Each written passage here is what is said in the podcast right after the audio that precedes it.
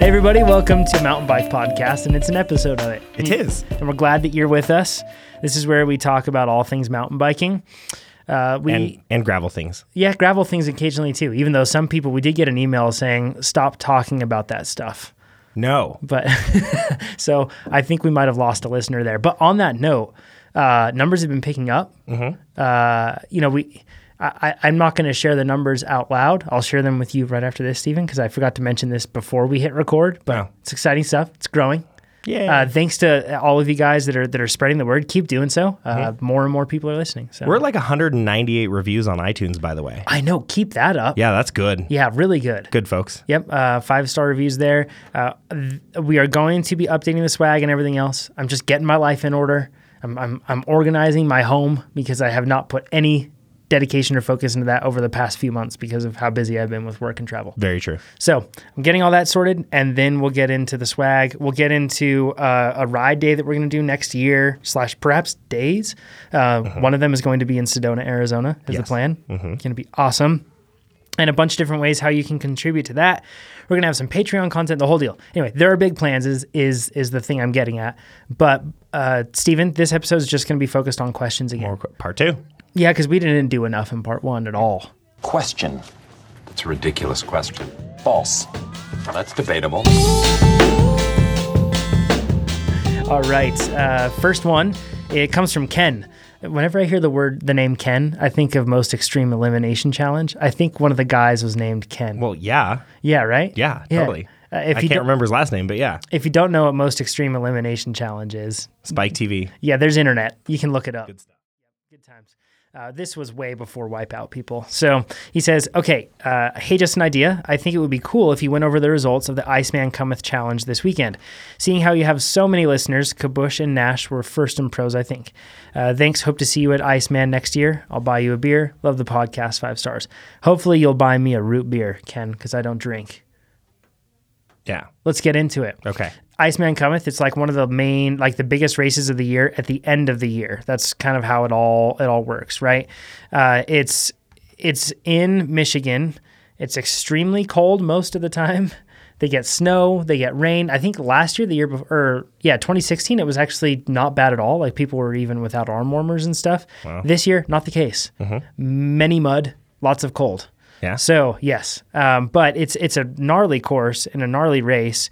Uh, I want to say that it's about a 50 mile race, but I may be wrong here. Um, oh no, 30 miles long it looks like. So I could be wrong on that. If I'm wrong, I apologize. Anyways, it's we get hit up to go to this race so much, Yeah. like so much. Not me. Because well- everybody knows I wouldn't do it. but like us as a podcast. Yes. And then also on my with the Trainer Road podcast, we hear it all the time too. Yeah. Uh, my paternal family's from Michigan, so at some point this will happen. Um, Nice. so at some point, anyways, let's go over the results really quick because Mm-hmm. this is interesting. So Payson McKelvin won it last year. Uh, friend of the podcast. How's it going, Payson? Uh, but this year, Jeff Kabush won it. But he retired. This is all you know. Not oh no, he he isn't like Wells did race this by the way. Even though Wells is retired, Yeah. Kabush hasn't officially retired. Kabush is uh, he's got he's been using the hashtag all year of like keep riding till the fun stops. So he's just carrying on, and it seems to be working well because he's winning a lot. Yeah. So I mean, hey, why why stop? So good job, Jeff. Also a friend of the podcast there. Howard Grotz got third. Uh, fourth was Ben Sontag, the happiest German in the world. Interesting. Yes, he's the best. Yeah. Yeah. Um, I got to meet him at Park City this year. Well, we spent the weekend together because we were staying at the same house, you know? Yeah. He is the happiest person I've ever come across. Nice. He's awesome. And then Chris Blevins got fifth, the the prodigy, the the upstart that'll be coming up into things. On the women's side of things, Katarina Nash won. That uh, that's Is that surprising? Oh man, she's she's amazing. Yeah. Um, what an athlete, right? Uh, Dual Olympian, the whole thing. As in like dual, as in like summer and winter. It's pretty amazing. Uh, then Rose Grant got second from the Stands No Tubes team. Uh, Catherine Patterson got third. Erin Huck got fourth. She rides for Cannondale Three Rocks, and Chloe Woodruff got fifth. Um, so good job to all the women too. The the gnarliest thing about this race is like it was freezing. It was covered in mud. They were covered in mud. They were completely worn out. And then afterward, they have like a, a famous, massive after party that everyone has to go to. So, anyways, pretty cool stuff. Uh, let's get into some more questions and tips that people have sent in. Uh, we'll riff through them quick. From Charlie, just listened to your latest podcast of the lengthy convo about what to carry on rides and wanted to add a California rider also should always have Ivy wipes in their packs or car. It's so itchy otherwise. Keep on keeping on. Poison ivy, poison oak. It's not a bad idea. Yeah. I like it. I- I- Have you ever gotten poison oak before? Um, no, I've I've gone skidding through lots of it, and it's never reacted with me. Yeah, I don't get it too bad. I get itchy, which is crazy because I have really crappy skin. Like Steven's looking at me right now. It's really bad, isn't it? Sure, Yeah, it's great. It's terrible. but it goes along with your dainty stomach. so- Exactly right. Yeah, lots of daintiness. Um, but Yeah. and I've never had a reaction to it. Yeah. Uh, that said, if people go to the TDS Enduro, Yeah. which basically stands for like Tour de Poison Ivy, I think. Yeah. you will be covered. I think it's Italian for Tour de Poison Ivy. yes, indeed it is. Yeah. Yeah. Uh, yeah, that one is is pretty bad with Yeah. that. So, really good idea.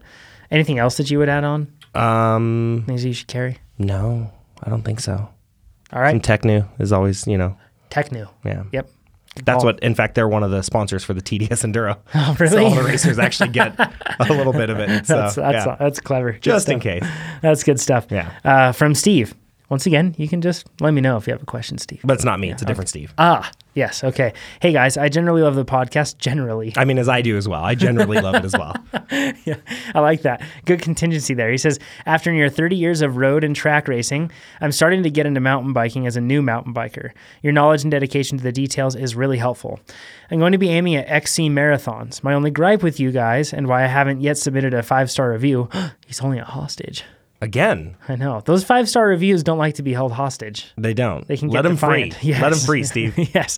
He says that your XC, uh, your XC is nearly non existent on your podcast. I don't know about that. I feel like we talk about it. I think we talk about XC and training for XC a lot. Yeah. I mean, I bet an enduro bro is like riding in going like, shut up about XC. Yeah, You know, 'cause he like said XC. yeah, exactly. Maybe that's the case. I don't know. I think that we can all come together, be a big happy family. Uh, and let's talk about some XC stuff. Let's talk about XC. All right. So he says, I'm not talking about race results and such, but more about the lack of XC bike talk and reviews. I understand that at the moment the whole downhill enduro bro thing is in, but there are still a whole lot of us who dress in lycra and actually like riding fast uphill and train and train properly and pay attention to power numbers, not just roll around downhill with grace. Come on, Jonathan, you know what I mean, he says. Can we take a break from that and Yeah. talk about the XC ride that we did this last let's weekend? do it, yeah. We did. We should. Yeah, yeah, yeah. Two, Two weekends ago. weekends ago. So Jonathan calls me on a Friday night Mm-hmm. and says, "Hey, tomorrow morning, let's go uh, ride from Reno, Nevada, up over to Incline Village Yeah. and back." And then back. It was a 33 mile ride, 6,000 feet of climbing. Yeah. We pretty much start down in Reno, go up over Mount Rose, which is an 8,900 foot summit. Yep. Um, it's the highest year round pass in the Sierras. Yep. And so we took that up and over. We- Oh, on dirt going on, up. Mm-hmm. on dirt. And then we hit uh, the Tahoe Meadows. Yep. Um, did the Tyrolean downhill, which is a pretty famous regional downhill. It's track. fun, man. Yeah. It's it's like it's got little like option lines everywhere and it's a ton of fun. Yeah. Yeah. And so we did that and then climbed back up and over the summit and back to our car um, On another downhill trail. on another downhill. which shall not be named. it will not. Yes. No. His merry men were there, though. ah, there's Yeah. a hint. Yeah. Yeah. So, it was good, man. It was a great ride. And Yeah. what were we riding? we were riding XC bikes. I was on a scalpel without a dropper post. I was super XC that day. You were. Yeah. Um, we while we were stopping and admiring the the flora and fauna in fall time in this region. And taking photographs. Yep. Yeah. Uh, we got past. We did. Uh, hopefully he's listening. He was an awesome dude. We Dr. ended up Phil? meeting him later on. Dr. Phil.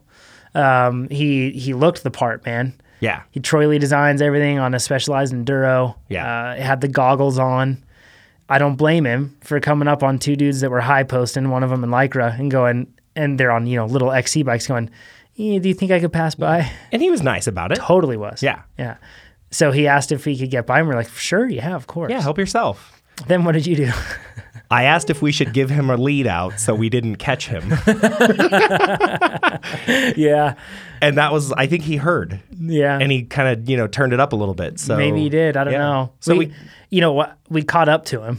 we did. Yeah, and uh, when I got up to him, I was thinking, man, I hope this guy, because I don't know him, I hope he doesn't take this the wrong way. Yeah. but uh, I'm going to go ahead and say it. So I said, never a good look when a dude in lycra's on your back. Yeah. Which on that trail, yeah, that's 100 mil XC bike. And eh, It's yeah. A, yeah, it's a downhill trail. So, um, and not just like pointing downhill, but it's actually like a legit like shuttling downhill trail. So, Absolutely. Uh, and but luckily he and I laughed with that, and he laughed with it, and he was very shocked to know that we were on XC bikes right there on him. Yeah. uh, it was a ton of fun. Yeah, so I hung back about 20 feet and kind of watched that whole thing happen. and I'm like, with my knee, I'm going to go and just hang back here, and whatever unfolds, I'm going to let that unfold, and we'll chat at the bottom. yeah, we started pinning it. It was pretty good. Yeah, it was so- good. And uh, it turns out uh, he's friends of uh, uh, Brittany and Andrew Cavallado at Yep. Scotts Valley Cycle Sport. Awesome And, shop. uh, if you're ever in the Santa Cruz area, give them a, give them a look. They're they're so, they know their stuff on road, on gravel, on mountain bike, on everything else. Those like there are a lot of bike shops where you find the people that are like like they just don't know what's what about modern stuff, especially. and these people definitely. Oh heck yeah, Yeah. And they they walk the they walk the talk. They do. They are ripping riders. So They are. yeah, it was pretty cool, man. So that was fun. So we did that on XC bikes. yeah, yeah, So- it's good times. Anyway, back to Steve's question. more XC. Uh, he says, and my understanding is that the top XC bikes in this last year or so have really made some major changes and improvements in suspension, geometry, and the like. Uh, they seem to have taken a massive step forward in capability. This is true. Absolutely. Mm-hmm. As someone who is now in the market for a top of the line XC bike, I would love to hear you guys talk about the ins and outs of the few or of a few of the newest XC bikes and their respective differences of pros and cons. I guess to name a few, the new Specialized Epic, Cannondale Scalpel, Trek Top Fuel, Scott Spark, and new Giant Anthem. Anyway, I'll keep the five star review holstered for the time being. Let it out like a gunslinger. let it go. that thing go. We might lose our organic designation if you don't let it go free range. Indeed. Free range reviews. Yeah. Yeah. Cage free. Yeah. He says, cheers from down under Australia. Okay. So let's talk about these bikes. we can't really talk a whole lot about the Trek Top Fuel or the Giant Anthem. I don't think you and I have very much experience on them. No, I can uh, speak secondhand of the Trek Top Fuel. Okay. But I can't speak, and I guess actually I can speak secondhand of the Giant Anthem too. Okay.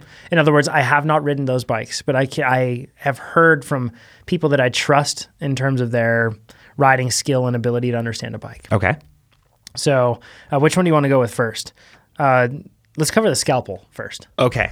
So, the Scalpel SI. Scalpel is my favorite bike. Yep. In the XC lineup, I love that bike. And and and disclaimer, of course. You, I, I do. Uh, I do you're- ride for Cannondale, You ride for Canada.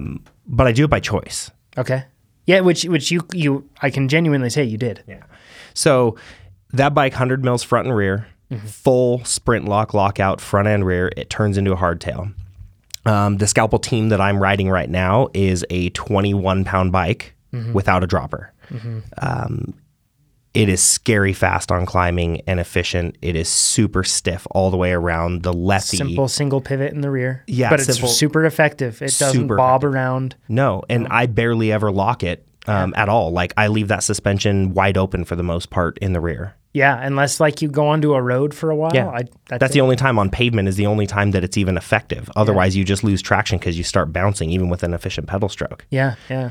Um, the lefty's an amazing fork. Um, it's super stiff. It you know it's very tight in its steering as far as you aim it, it goes. Um, but beyond that, you know there are some very specific things you have to like. Yes. In order to like Cannondale, the big difference with Cannondale is Cannondale goes above and beyond and does their own engineering in a lot more places Yes. to the with the bike complete. The wheels, for example.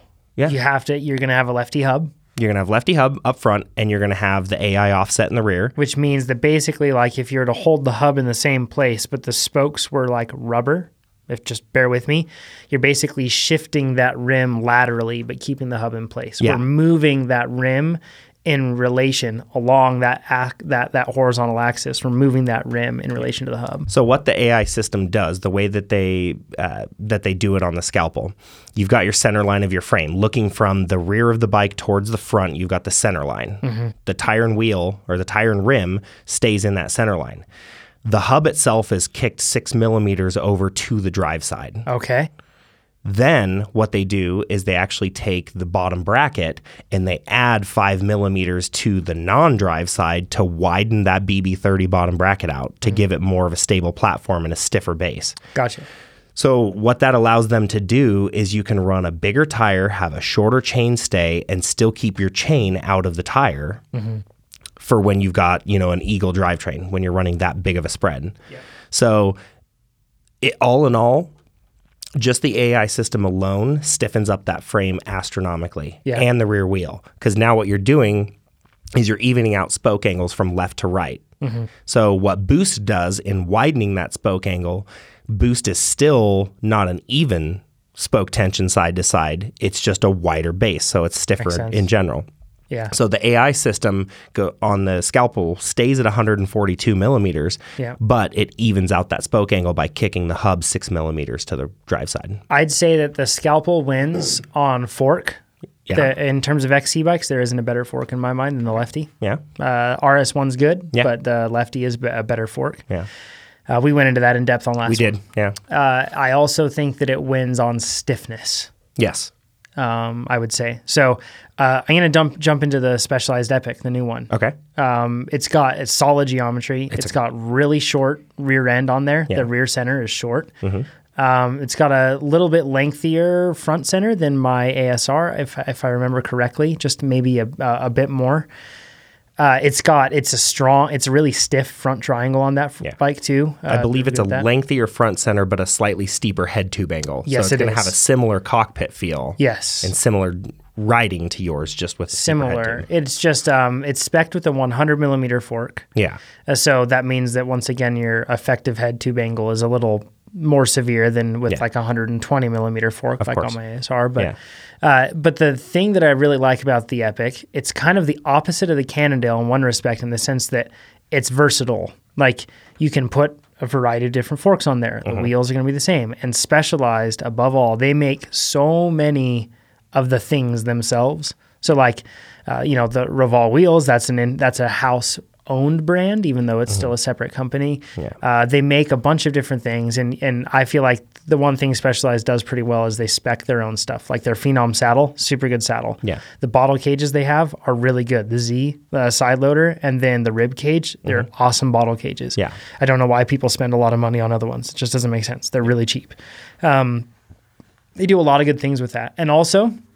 I think that we can agree on this. I think Specialized has the best paint jobs. Oh, the new paint job on the new Epic is amazing. Yeah, they have they have good looks. They do. So uh, the Epic is modernized. Check, it's done there. So it's an option. Uh, the Trek Top Fuel. I'll just talk about and, and actually for the next ones, w- this all has to be secondhand now.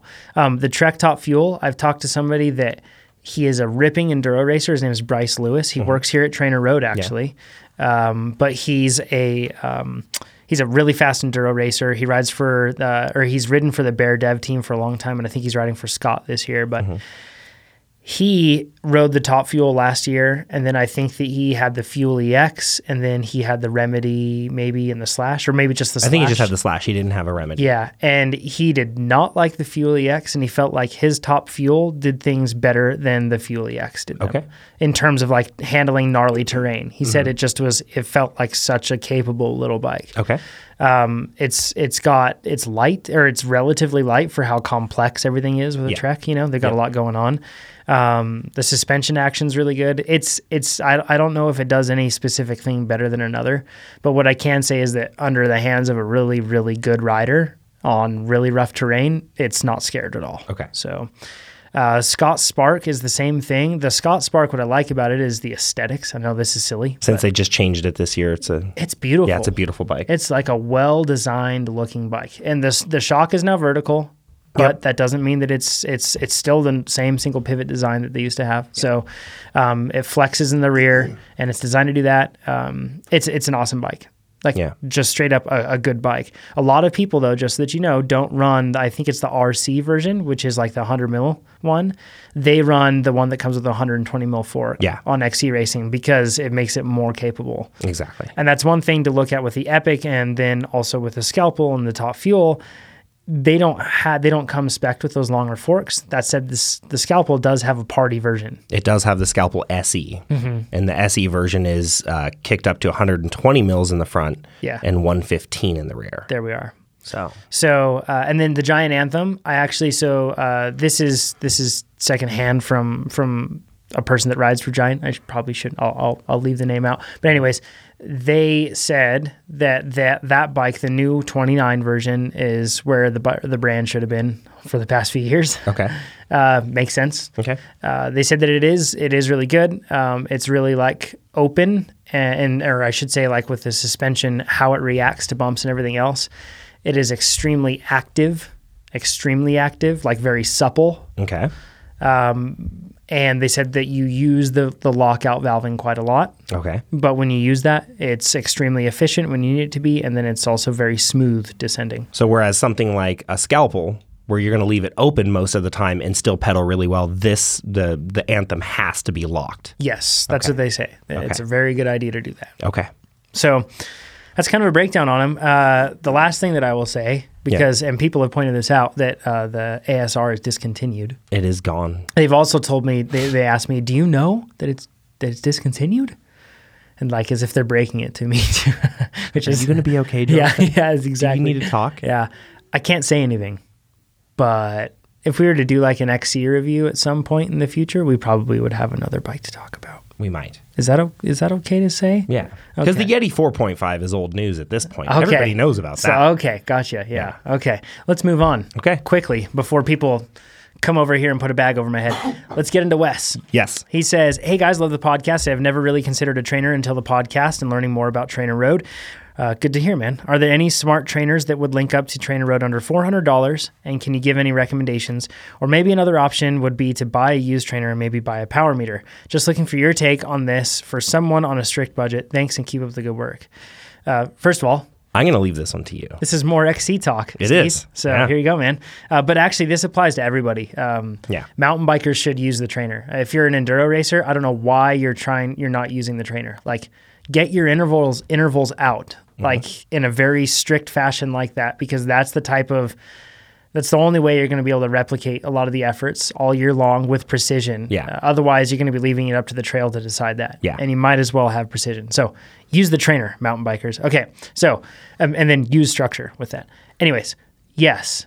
Uh, my answer is a yes and no.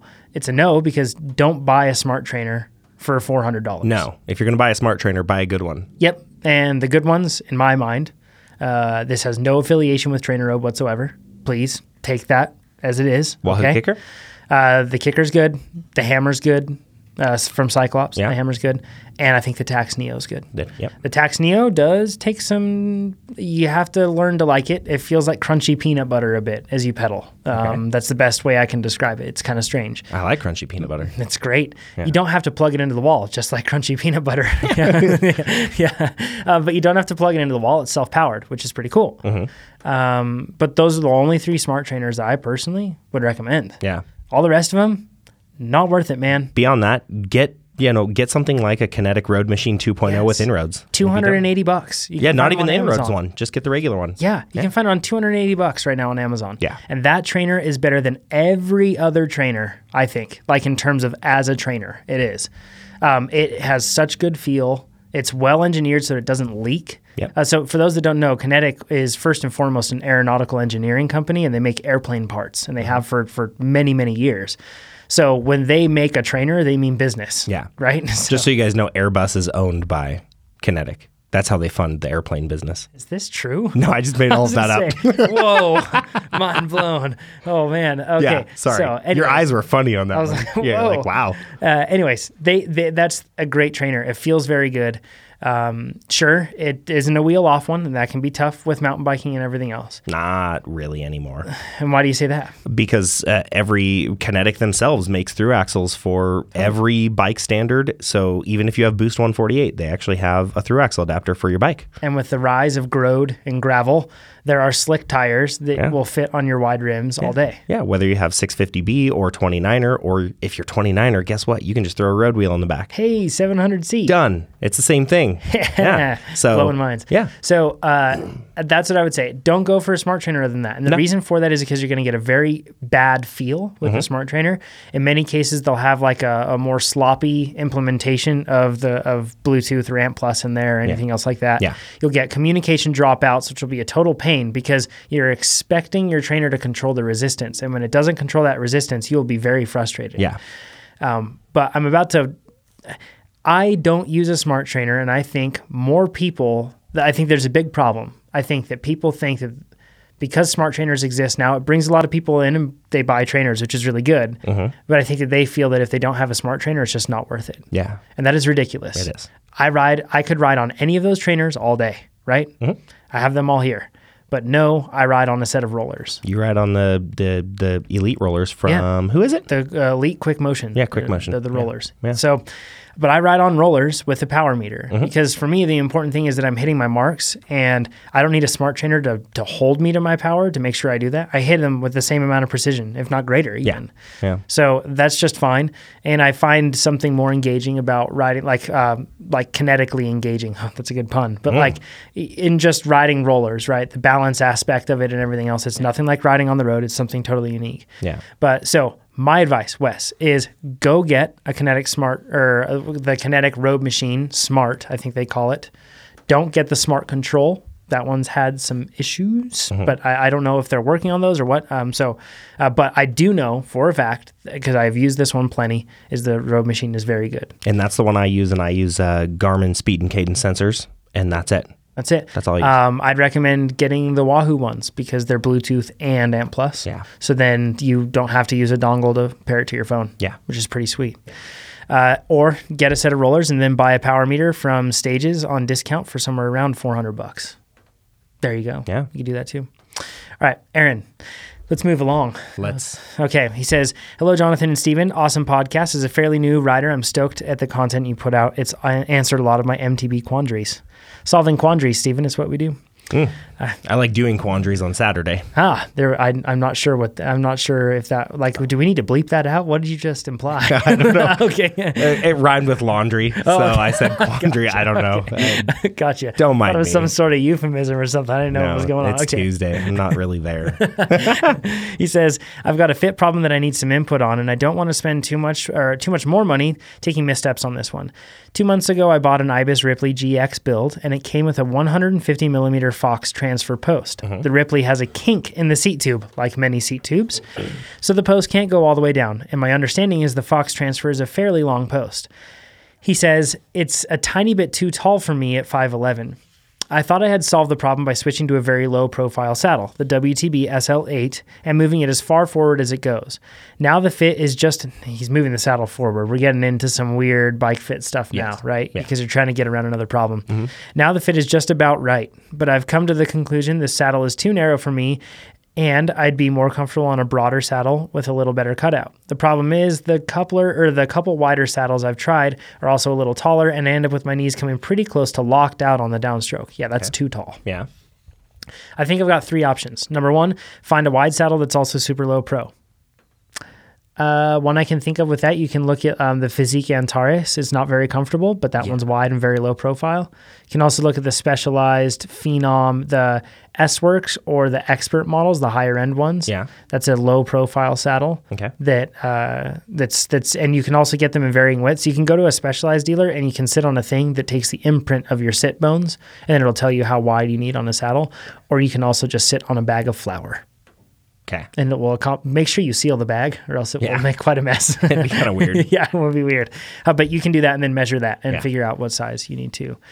Um, so that's that's what I would say on that one. Number two, trade out my 150 millimeter post for a 125 millimeter post, or bust out a file and see if I can take five millimeters off the bottom of the transfer. What's No. your, why do you say that? Uh, Don't modify your transfer. Do not do anything to that s- that seat post. If anything, go to a 125. But um, the first thing that I'm that I'm thinking about is y- if you if you're fitting the bike. It sounds to me like at 511. I don't know if you're on a large frame, but that seems about right for an ibis. Mm-hmm. you should be perfect there. But the only thing that I would think of before doing any of that, I guess it would be the same cost either way, is whether you switch to a 125 millimeter post or do the new enduro thing and put 170 cranks on it. yeah, yeah. Uh, it's a good point. So the 170 cranks will make it so you're not going quite to lockout if the rest of the bike fit works. potentially. And Yeah. think- yeah, I, I honestly think just go with a shorter dropper. It's, That's that's the quickest and easiest Yeah, way, I it- think. yeah, it, it makes the most sense. Um, you mentioned the Celia Celia Italia Superflow as a saddle, and the SLR one on that is from everybody that I've spoken to, beside a few random people that like it. They say it is the most uncomfortable saddle that Yeah. they've had. Uh, it's just pretty rigid, and it's got a huge cutout that's really generous. But I've heard that it it really has to align with your seat, sit bones to actually be comfortable. Yeah. So um, I would just get a shorter dropper, man. Yeah, just get At a 125. 125. You'll be fine. Yeah, and that's plenty of drop. that gives you an extra inch of clearance, and now you can pop the saddle up a little bit. There we are. Yeah, Yep. and I think that you know the the Fox Transfer Performance Elite is cheap enough. It's a you know two hundred ninety four dollars retail.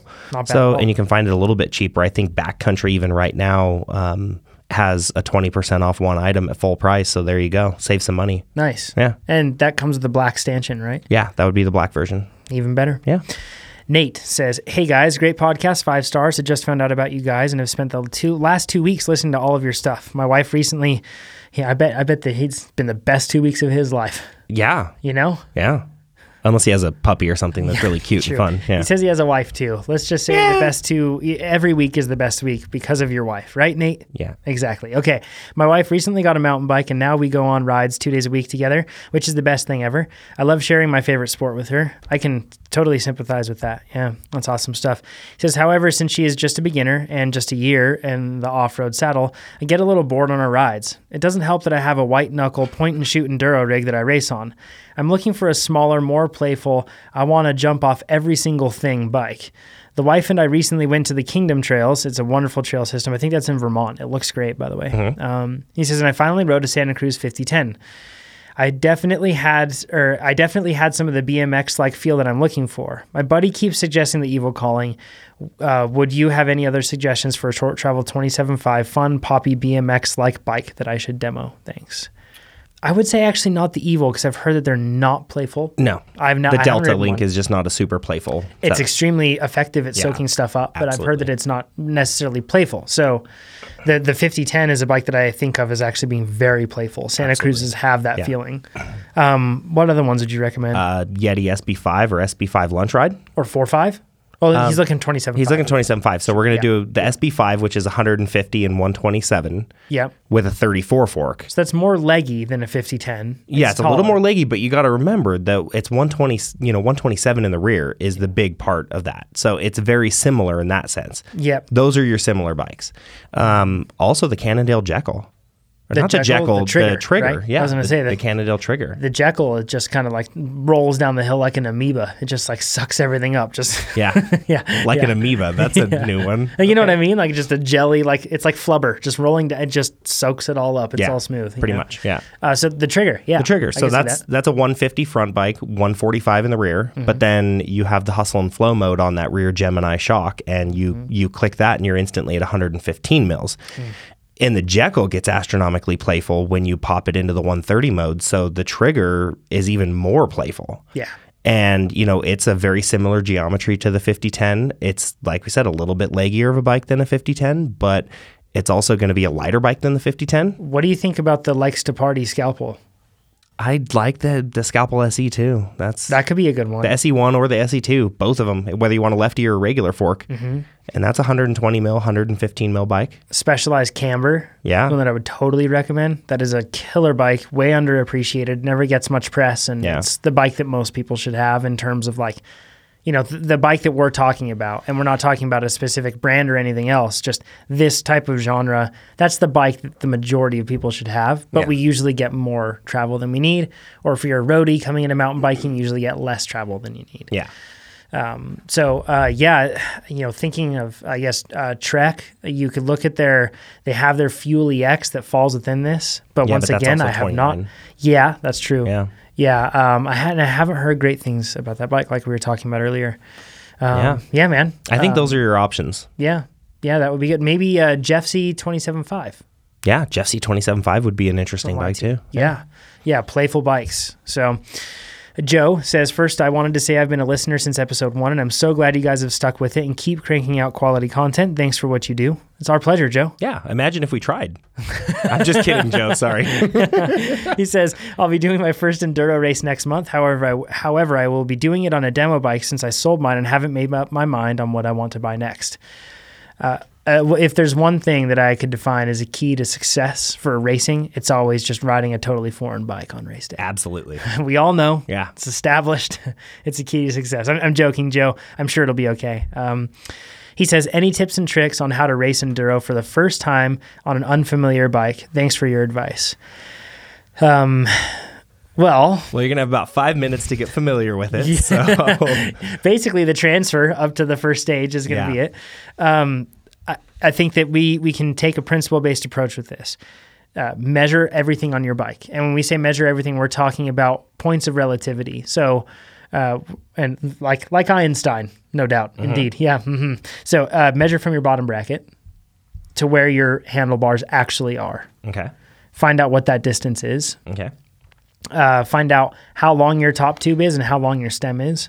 Add that up, and then understand how you're going to be able. You're just just add these things down or add these things up, and then uh, measure center of bottom bracket to the top of your saddle. yeah, Uh, I would also measure. Don't do tip of saddle. I hate when people use tip of saddle because some saddles are super short. Okay. Right. Yeah. You want to measure at where your sit bones sit on a saddle, and see how far behind or in front of the bottom bracket that falls. That's a really good idea. yeah. So. In Joe's case, the problem is he he did already sell his bike, Oh yeah, shoot, Joe. so you're just ahead of gonna this. you're just gonna have to uh, ride it around in the parking lot and get it feeling as good as you can. Joe, you're screwed. Sorry, Yeah. man. No, Joking. but he's he's gonna be he says he will be uh, demoing a Yeti 5.5, so he'll be okay. yeah, oh, that's this is true. He says if I can get it arranged, I'll be demoing Yeti 55. Um, yeah, he'll be very much okay with that. Uh, th- the one thing I wanted to say on this is, um, if you can look at the bike that you had.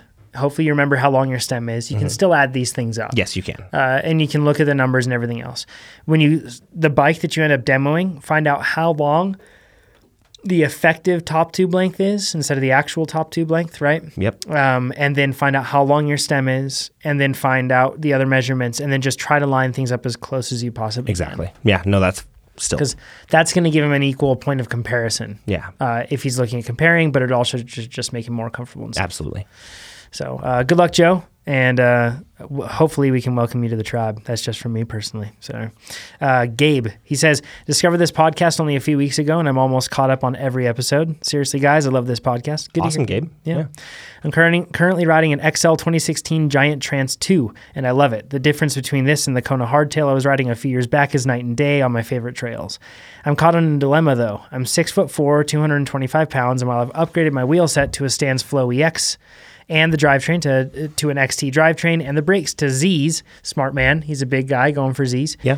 I feel that the Fox 32 Performance Fork and Fox Float Performance Rear Shock are not keeping up since this bike likes to party when it is piloted by me. Yeah.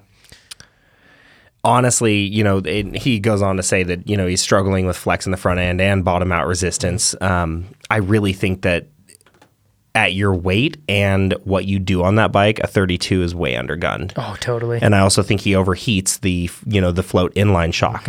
I'm sure. So I mean, your best bets are going to end up being something like the the new DPX2 from Fox. Mm-hmm. Does that come in non-metric? uh, yes, it does. Oh, Yeah. cool. Yeah. Then yeah. Then So you yeah, can so use that. you're going to need a, a DPX2 or um, you know something similar like a the Super Deluxe. Which one is the one that that is non-metric? Uh, the non no the the new deluxe and super deluxe I think are metric only. Okay. But I could be wrong. So in that case, what you would have is like a Monarch uh, Plus. I think they Yeah, call it. Monarch Plus. Yeah, so you're going to probably want to go to a Monarch Plus. You won't um, want to go to a big volume shock on that bike. No, you just want a reservoir. You want an Exactly. external reservoir with a you know medium or you know standard volume canister. Yeah, because if you have like a big volume canister on that thing, your bike is gonna act like a waterbed. Yeah, over you're going to have no bottom out resistance Yeah. whatsoever. Yep. So definitely stick to something like a DPX2 in the rear or a Monarch Plus. Mm-hmm. On the front, um, you, you know, as short a travel as that is, you can get away with a 34. Like one of the 2018 34s, that new Fit 4 damper is actually pretty awesome. Yep. Um, if you want to go full party, put a 36 on it. that thing. That would be awesome. Yeah. I mean, a- bike would be ready to rip. it would be. Yeah, nice short travel enduro bike at Heck that point. yeah. yeah. um, yeah, I would agree with that. Um, I have nothing to add, Steven. You rocked that one. Getting into Afro Ronin's question. He says, Hey guys, love your podcast. Five stars for sure. My question is for my girlfriend mostly. Uh, she's been looking to getting into my favorite hobby, which is mountain biking, and she's been looking at the Trek Fuel EX8. She liked it until we went to Ray's Indoor Mountain Bike Park in Cleveland. Man, Ray, whoever you are, Ray, can you come to Reno and Every open? Ray. I know. I They're all want- cool. I want. I know, right? Yeah. Yeah. I want a mountain bike park in Reno like this, an indoor one. Yeah. I'm. All, I'm afraid that we would not be able to keep it open. but I just want it. That's all. Yeah. Uh, anyways, he says uh, for her first time on the mountain bike, she did well and didn't kill herself. That's that's very good. That's always good. Yeah, yeah, very nice. He says while we were there, they just happened to have a Trek Remedy Eight to demo. She fell in love completely, completely, but the price is a bit much for an entry level rider. And tell you the truth, I love it enough to get both of us one. But spending that much money on a bike is a bit much. Would it be a good idea to get the Fuel EX or the Remedy 8? And what is the true difference in the two? Oh, and then he says, Oh, yeah, by the way, she loves the colorway on the Remedy. And do you think the Remedy is too much bike for a beginner?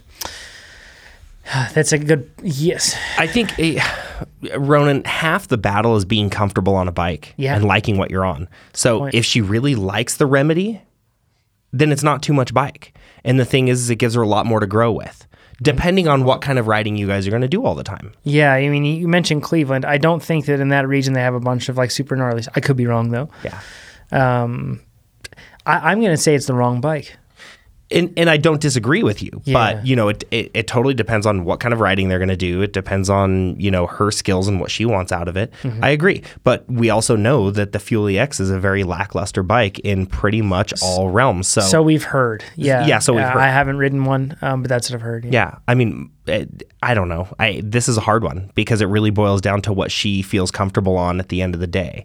You know, being Mm. go ahead. He mentions that she loves the color. And and I I, can- I totally get this too. Mm-hmm. Sometimes I let aesthetics trump other things. Of course, no, that's totally fair. Mm-hmm. Um, so I could s- I could totally see that.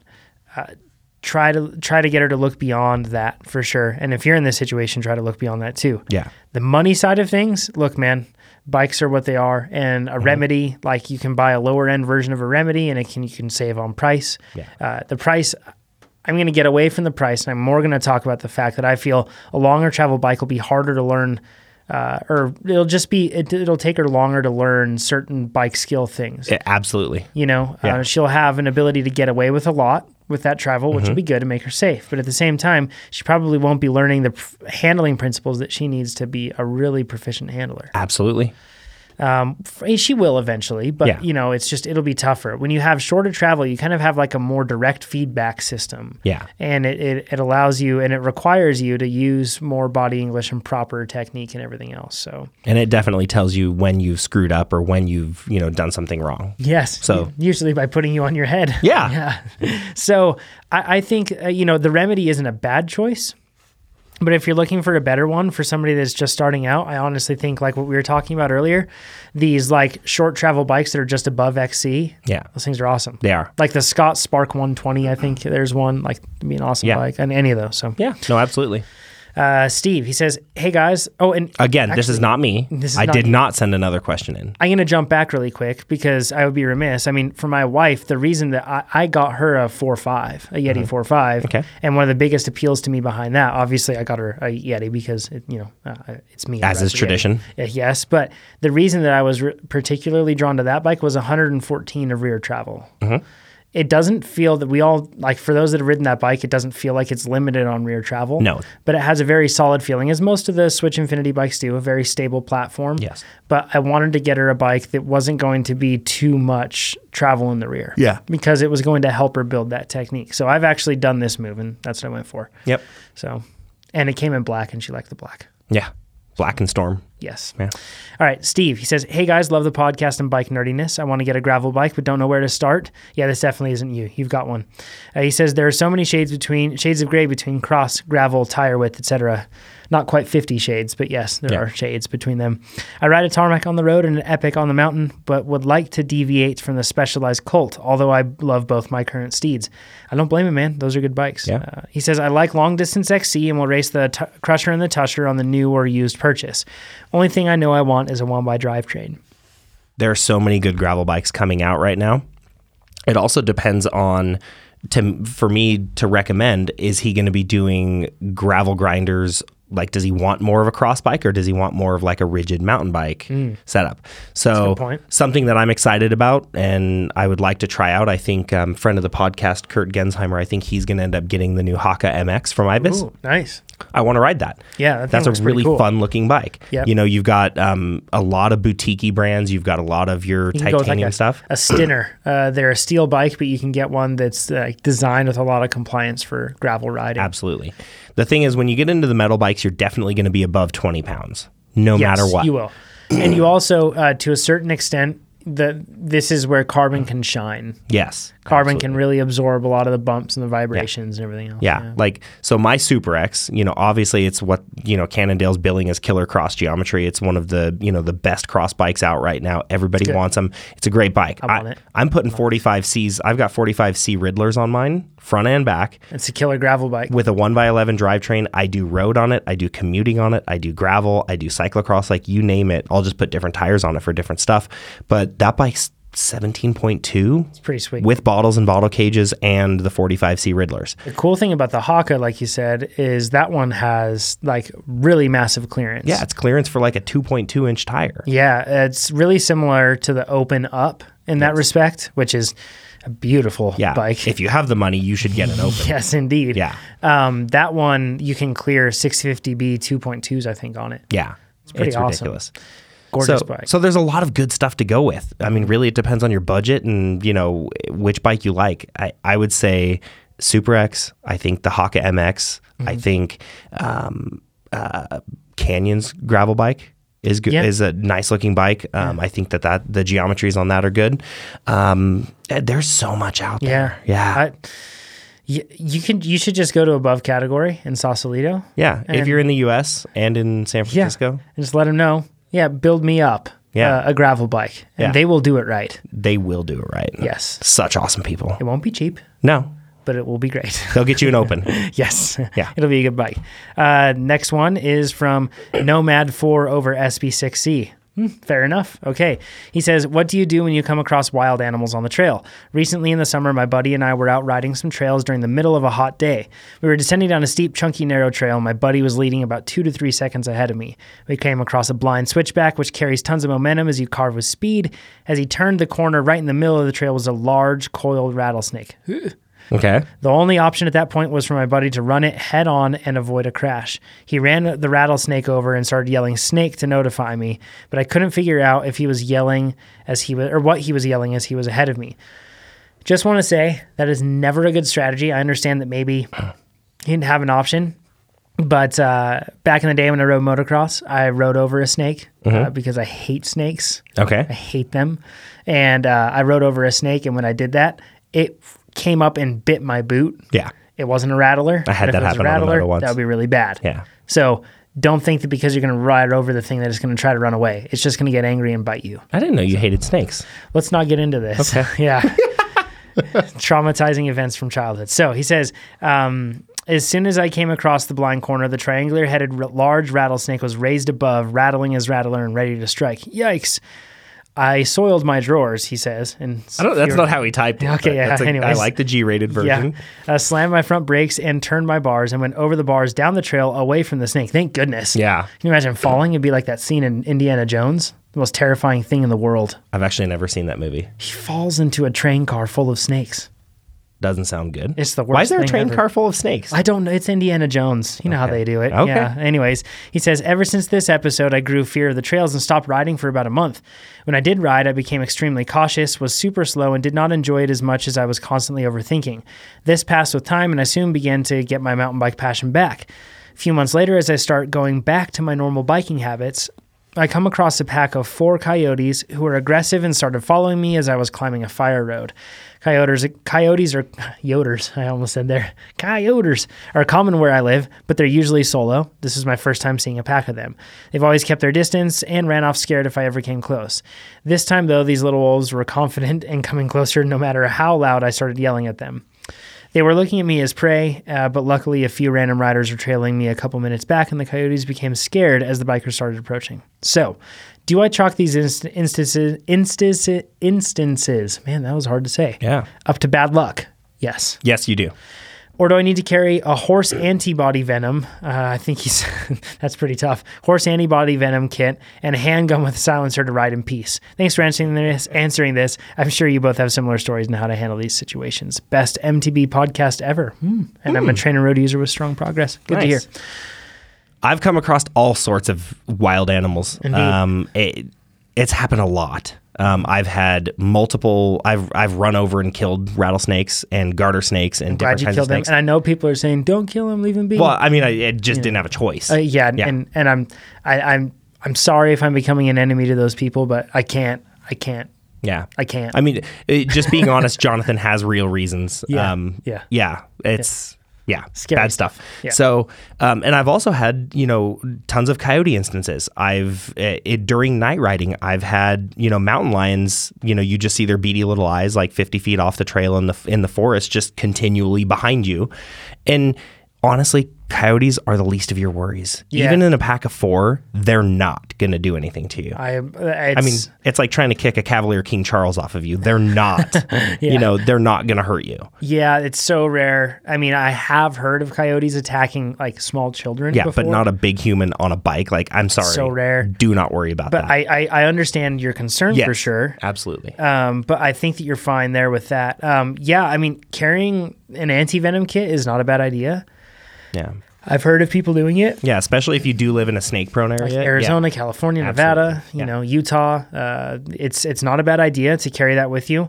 Um, but the fact is, like, so part of riding for me, part of it that I really like is having that experience when I'm out in nature and I get to be with those animals. Now, granted, predators aren't great Yeah. to just hang around by, and snakes, I'd be fine if they were gone. But uh, when you're dealing with it in this situation, man, uh, I, you, you can't overthink it. You just gotta carry on and think of all the other times you rode, and all the other times other people have ridden, and remember the odds. Yeah. Right. So uh, you're all right. Carry on, but I understand. Um, So JP Bikes a lot says, Hey guys, two completely unrelated questions for you. First on grips, I see so many people, including many pros, using ESI foam grips. What's the deal? Are these grips that good? Well, Jonathan. Yeah, man, they are good. Oh, Yeah. okay. Next question. Well, they're good, man. I, I think a lot of people disregard them because they think I need lock ons and I need to look like moto grips because I'm super gnarly and I'm downhill and I'm enduro and I skid on trails all the time, right? You don't need lock on grips. And uh, with that said, um, the scalpel that I'm riding right now, it has ESI grips and I actually enjoy them. They're awesome. Yeah, they're, good. and they're ridiculously light. So if you want to, if you have to shave that extra like s- thirty-seven grams off of your bike, do that. That's a good way to do it. And they're comfy. I they like are. them. Yeah. Yep. Uh, they work. And they're they wear they wear down, sure, but they're cheap. Mm-hmm. Um, When they're wet, they're still good. Unlike a lot of foam grips, because these aren't foam; they're silicone. Yes. So that's the difference. So they're still grippy even with soaking wet uh, gloves. Every yeah, Yep. Uh, you know, if your gloves get coated in mud, that's a different story. Well, yeah. But that's going to be slippery no matter what. true. The the one thing is, you know, they aren't as durable at all as lock-ons. No, but they're also Uh, but you they're know not supposed to be. a third of the price. Yeah. yeah. Exactly. So you can. They're rip right meant through. to be a wear item. Exactly right. Uh, secondly, I'd love to get your thoughts around bike store. First of all, uh, I recommend these for XC. I can totally see somebody using them even for enduro. I totally could. Um, just know that you know if you tear them, they can be kind of a pain. But Exactly. um, anyways, secondly, I'd love to get your thoughts around bike storage. I'm lucky enough to have a wife that allows me to store my bikes indoors. I was able to win this battle because I was told that where we live in Phoenix, Arizona, that storing your bikes in the garage is harmful to seals and fluids with the extreme hot and dry environment in the garage.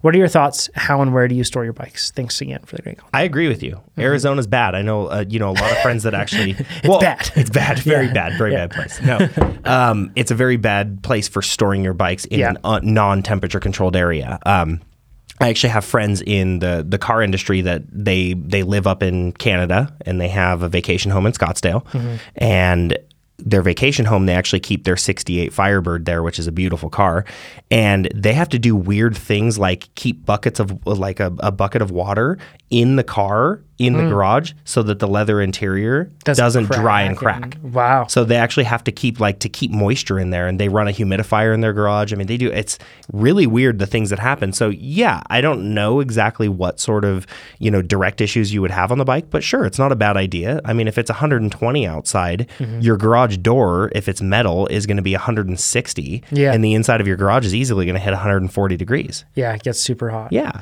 so that's not a bad idea. Yeah, my, my wife is from Phoenix, and we go and visit her family there, and we've been there in the summer a number of times. And dear me, it is hot. Yeah, you know what they So- call people from Phoenix, right? What's that? Phoenicians. Ah, yes, they are Phoenicians. That Yeah. sounds so. Yeah, I'm gonna say that now. It's gonna be great. totally. Um, and so I don't keep my bikes inside. Mm-hmm. I keep them in a garage, um, but I don't keep them inside the house yes. with me. Um, partially because I have a small 16 month old that would just like get his fingers caught in sprockets and all that stuff. He loves playing with our bikes when they're in the Oh, house. he does. Yeah. Yes, it's his favorite thing. Yeah. Uh, also, because uh, in our house, we just don't really have like a huge wall where we'd be able to like store them. Okay. You know. Yeah. But if I did have a space and stuff, sure. Yeah, I, I wouldn't be. And I didn't have a small human running around. I would totally do it. Yeah. Um, but I store them in the garage. I don't store them so that they're. Uh, a lot of people I see like store their bikes upside down, or they store them so that they're like wheels up on a road bike. Sure, Mm-hmm. cross bike, sure. But if I have suspension, I don't do that Okay. because I have had actually with some with my first bike, I stored it like that in our apartment, and uh, it started to leak. The forks actually started to leak oil. Interesting. Yeah, and yeah, it was not very good on the carpet. So Yeah, I, I store in the garage as well. Um, I store them. Um, Cannondale actually makes um, these really cool rear wheel stands called the the grandstand. Yep. And I just store all my bikes in those, lined up in the corner in the back of the garage, so I keep it away from the garage door and away from any windows, um, just for any sort of like UV issues or just Security heat in even, general too. and security. And I just keep them off in the corner. That's it. there we are. Now I, I do bring them into my office at work. Ah, yes, My bikes do have a parking spot in my office. Yes, and as do mine. Yes. Uh, the, the one thing I would say is I, if you're going to store bikes on a wall, I would recommend looking at something that allows you to store the bike so that the frame is like parallel to the wall. Yeah. That way, you just save more space than having them like wheels against the wall with the bike sticking out. Yeah. Like they have the ones where it's like the two bike stack um, setup where it just basically hangs by the top tube or whatever. Yeah, yeah, those you are can actually make really- one out of wood that Yeah. can look really cool. Most They of them can are look- actually made out of wood. Yeah, so yeah, yeah, just make yeah. one though. Make one. Yeah. Uh, Eric says, Hey guys, love the podcast. Still trying to catch up on episodes. Uh, suppose it doesn't help re listening to certain episodes where Steven gets to nerd out on the bike physics or on the physics of things. He says, I'm not complaining though. Don't worry. Yeah. he Thank liked you. it. Yeah. A couple questions. I recently rode Downeyville for the first time and I loved it. It was my first time really having a technical descending oriented ride rather than riding flow trails at the demo forest in Santa Cruz. Santa Cruz. I noticed after I got to the beginning of Third Divide that my hands were killing me. Mm-hmm. Thinking, Mhm, yeah, he says, thinking it must have been from me death gripping the bars. What is something that I can work on to improve that? Is the grip just too tight? And the grip meaning his grip. Does it come with time? Does the suspension need tuning so I don't need to feel the need to death grip the bars? It could be all of that. Yeah, yeah, That's the thing. Totally good. So yes, uh, it, it- first time uh, Butcher Ranch alone is taxing on your body because you're constantly on and off the brakes. You're constantly turning. You're constantly you know focusing on um, on controlling the bike. So yeah, that's fairly normal. Yeah, So I you- wouldn't know. because you've never done Downeyville. Still, I, I still do not get this. um, but yeah, no, Eric, eh, absolutely. This is totally normal. Mm-hmm. There are a few things that you could do to alleviate it. Um, your Yeti 5.5, because he does mention that he has a Yeti 5.5. Yes. So with a Yeti 5.5, um, guessing it's probably the XL1 Eagle. So I'm Mm-hmm. probably. guessing it has, you know, that build comes with 180 rotors front and rear. Um, I found, Brakes would that come with? well, it, it, hold on. Are you getting there? Sorry. Time out. Yeah, I'm okay. getting there Okay. the cart before the horse. uh, first thing you I would do on a Yeti 5.5, no matter what brakes you run, is put a 203 rotor on the front. The, ro- Okay. the rotational uh, mass of that 29 inch wheel, just the inertia that it carries. I found even XTR Mm-hmm. trails with RT99 rotors. 180 was not quite enough in the front. Right. So and you're you're a bigger guy. yeah. Mm-hmm. Yeah. So 203 was definitely needed. So first thing you do is do that. Secondly, if you have guide brakes, get rid of them. or or what you can do honestly is put a more aggressive pad on there because the one thing I've noticed is if you one finger brake with guide brakes, they're not you f- coming from a heavier rider. Yeah. You can't do that. You can't one finger break. So I always two finger. So I'm index and middle finger and I don't have to, you know, death grip the bar and death grip the brakes with a 203 180 setup. So that helps a lot. Yeah. So 203 rotor, more aggressive pads if you have guides Mm-hmm. or go to Shimano's. Um, and then from there, yes, your your arms are gonna hurt like hell. yeah. Happens, man. It happens. Like that is a it's 19 miles of descending. Yeah. And Butcher Ranch alone is one of the like most technical. It just it'll beat you yeah. into submission. So you have to just build that strength up. You mentioned two finger versus one finger breaking, and we're talking about how many fingers you use on each lever there. Yeah. Um, I've never been a two finger break Neither guy have on a I. bicycle. Because I've always had Shimano's. Yeah, there you go. Yeah. Huh. But and now I I, had but to go being to it. and the reason that I haven't is probably because I'm a lighter rider. Yeah. I've needed it, right? Yeah. Interesting. Huh. Yeah, because even on dirt bikes, um, at first when I started out, obviously, like when I was a little guy, I probably had to use like all four fingers or something just to pull in the clutch. Yeah. But you know, no, I was always a one finger guy there too. Um, a couple things. Uh, your gloves. Uh, you could have gloves that are very thin, very worn out, or allow for slippage between your palm and the actual palm of the glove. Yep. That will make things way worse. Yep. So you want a really tight fitting glove that doesn't stretch very much. Yes. That will help. Uh, number two, you're riding too tight with your arms. You're gripping too much. Yeah. Now I know what you're thinking is like, well, you know, I can't help it, and I get it because I rode Whistler for a week uh, with 120 millimeters of suspension in the front and 100 in the rear. Yeah. So I get you on this. Took him a week afterwards to even poop. TMI. But uh, but with that, like the even in that situation, what I found is that I was gripping the bars way too hard in the beginning. Yeah. And if I was breathing and relaxing and telling myself relax those hands, relax those hands, then I was doing much better. I also found that by the end of the week, it was mostly gone. Yeah. So it's it's a it's a conditioning thing to a certain extent, but overall this does come down to a fact that you have a grip strength deficiency. Yes. And I think that a lot of times when we lack grip strength, we end up making up for that tension through the rest of our arms and in our shoulders and everything else. Uh, that ends up causing cramping and everything else in the hands. But it, it ends up causing us to not ride the bike as we should. Yeah. Uh, too much tension in the body doesn't allow us to actually be mobile and separate ourselves from the motion of the bike and and just handle the bike pro- appropriately. Yeah, and just being Downeyville in general, I mean, you've got so many stresses on your, you know, the first time you went that I can understand exactly where you were. But you do just need to do it again. You need to relax. You need to focus on your breathing. You need to adjust your grip. You do not need a death grip at Downeyville. In fact, that's more detrimental even for an advanced rider. Totally. And if you have more grip strength, then a lot of the time what that'll allow is just less contraction, less strain, less tension. Yeah. And it'll make it easier for you. Exactly. Uh, you can use like a like a overhead kettlebell presses are a great way to do that. Um, I'm I'm pulling this a lot of this stuff. Uh, actually, the strength training coach that I'm working for, Wukar Fit, W U K A R Fit. You can look it up on Instagram. But anyways, he has uh, a, a bunch of his training is actually focused on building up grip strength for mountain biking. So he does overhead uh, kettlebell presses, uh, farm farmers carries, the whole thing where you're just you know carrying around weight. I, even though as simple as silly as that sounds, just carrying weight as you're walking around, moving through things. So um, yeah, it's something that will get better as you work on building that specific thing. I know that's sounds like an obvious answer, but hopefully this gives you a bunch of equipment things to suss out, and then also just brings you down to the main cause of the issue. So now that you do CrossFit, Jonathan, um, w- what size tractor tire are you going to buy? gosh, this guy. No, uh, I should be very clear.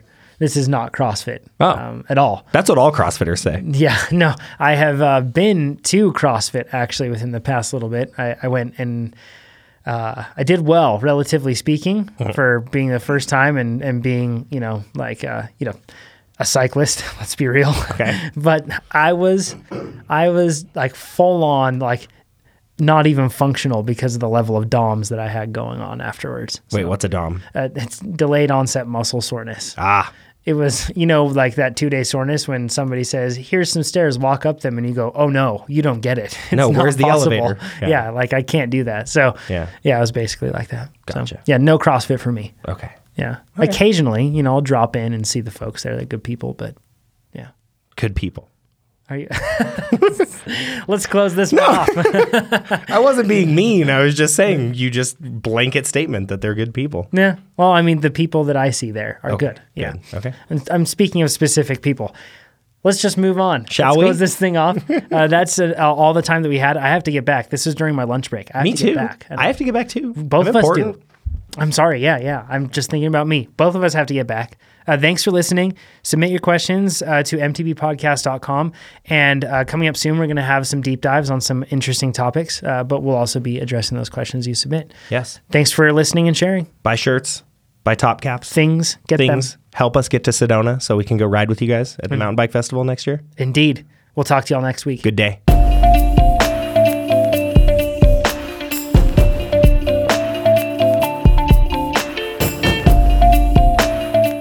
Hey guys, Jonathan here. Just wanted to thank you again for listening and let you know that if you like the song that you're hearing now and the one that you heard in the intro, it comes from Wave Riders Entertainment, my good friend Tommy Walter. Check it out if you're looking for more beats like this or some awesome tracks to listen to. We'll talk to you next week.